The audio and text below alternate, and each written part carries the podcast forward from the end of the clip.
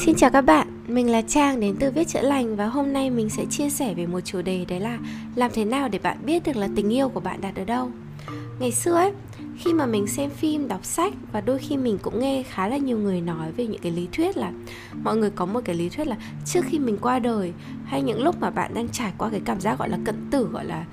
đứng giữa ranh giới giữa cái sống và cái chết ấy thì trong khoảng 2 3 giây đấy, những cái ký ức quan trọng nhất hay là những điều mà có giá trị nhất đối với cuộc sống của bạn hay là những điều mà bạn đã trải nghiệm nó sẽ hiện lên và chạy qua trước mắt bạn?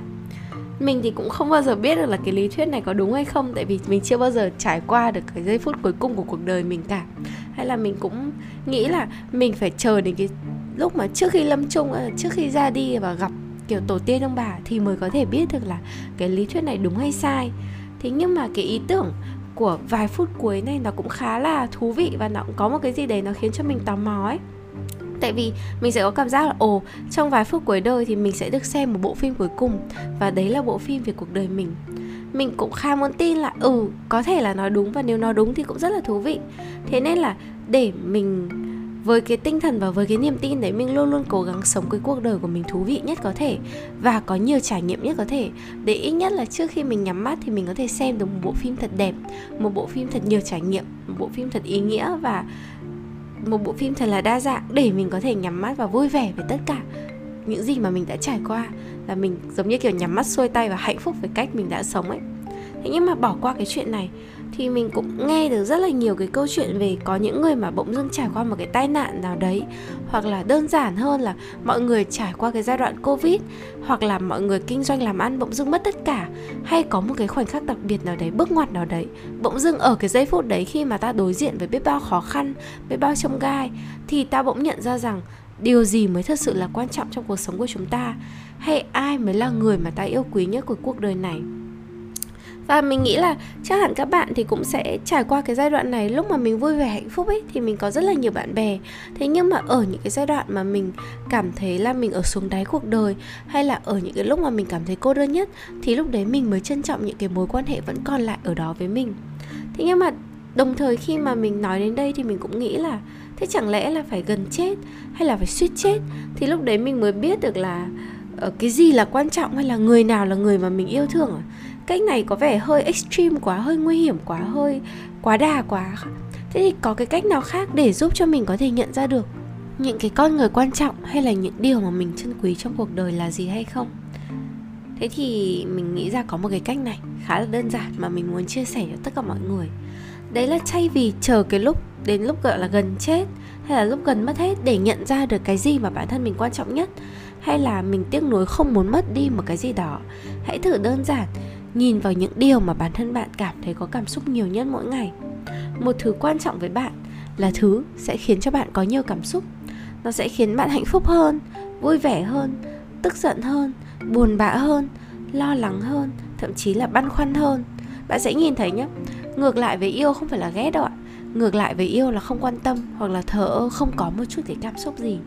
nếu cả một ngày bạn cứ bình bình trôi qua. Nhưng một tiếng bạn chơi tiktok mang lại cho rất, bạn rất là nhiều cảm giác vui vẻ này, hứng thú, thoải mái, thư giãn, cười lớn. Thì tức là cái app tiktok đó nó quan trọng với bạn, nó mang lại giá trị giải trí lớn với bạn. Nếu mà cả ngày bạn đi làm, cứ nghĩ đến chuyện phòng họp là bạn cảm thấy tồi tệ và căng thẳng. Cứ nghĩ đến giờ họp hay là phải nói chuyện với sếp là khiến cho bạn cảm thấy rất là xì chết. Thì tức là cái đó nó ảnh hưởng đến bạn và nó có quan trọng với bạn. Theo một cái cách gì đấy, chuyện họp đấy nó có là một chuyện quan trọng và ảnh hưởng đến cuộc sống của bạn. Nếu giả sử con mèo của nhà bạn, nó rất là ngớ ngẩn, hàng ngày nó chỉ làm được đúng hai việc là ăn và ỉa và nằm ngủ cả ngày. Nhưng mỗi khi bạn nhìn thấy nó hay nghĩ tới nó, thì bạn lại mỉm cười. Thì tức là nó là con vật, nó là thứ mang lại cảm xúc cho bạn. Và điều đấy có nghĩa là nó quan trọng với bạn. Tình yêu của bạn ấy nằm ở những điều mà bạn chú tâm, nằm ở những thứ mà bạn mang lại nhiều cảm xúc. Dù cái cảm xúc đấy là tích cực hay là tiêu cực nếu điều gì làm cho bạn có cái cảm xúc tươi sáng hàng ngày, thì hãy làm điều đó nhiều hơn. Đấy là cái cách để xây dựng sự tích cực và xây dựng cái cảm giác hạnh phúc mỗi ngày. Thế còn nếu mà có điều gì làm cho bạn có những cái cảm xúc tiêu cực, tức là một là nó có thể có ảnh hưởng và quan trọng với bạn theo một cái cách nào đó điều thứ hai là có lẽ bạn cần phải đối mặt cần phải chấp nhận hay cần phải xử lý vấn đề này theo một cái hướng nào đấy để có thể có được một cái cuộc sống bình an và hạnh phúc hơn. Thì mình nghĩ cái cách làm này nó là một cái cách làm khá đơn giản thôi nhưng nó cũng giống như bạn thực hành ấy. Mình thấy có một cái rất là hay là khi mà mình tập yoga mỗi ngày ấy, khi mà mình vươn vai rồi mình làm các động tác mình dần cảm nhận và mình chậm lại nhìn thấy cái cơ thể của mình là mình đau ở chỗ này bên phải của mình nằm khỏe hơn bên trái, thì cái việc nhìn nhận mọi thứ và quan sát, gọi là quan tâm chú ý mọi thứ cũng giúp cho mình có được những cái cảm giác như vậy về tinh thần. Mỗi ngày bạn chỉ cần nhìn lại thôi, trước khi đi ngủ nhé mình chỉ cho mọi người một cái bài tập mà mình hay dạy tất cả các bạn học viên trong lớp viết chữa lành. Đấy là bạn sẽ có một cái bài tập buổi tối, mỗi tối bạn chỉ cần dành ra 5 phút rồi 5 phút đấy không có gì khó cả. 5 phút đấy bạn ngồi viết lại, liệt kê lại năm,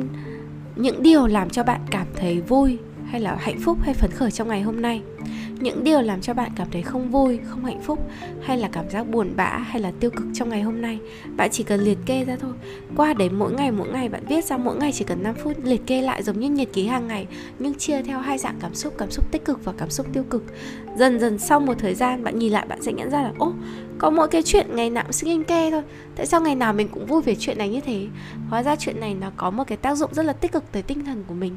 Hoặc bạn có thể nhìn thấy là có cái con người này ngày nào, họ cũng làm cho mình có cảm xúc tiêu cực và họ làm cho mình có cảm xúc tiêu cực từ ngày này qua ngày nọ, từ tháng này qua tháng nọ. Có lẽ mối quan hệ này đang vấn đề. Có lẽ khi mà mình viết ra, mình nhìn nhận cái triệu chứng đấy, mình cần phải ngồi lại và xử lý nó xem sao.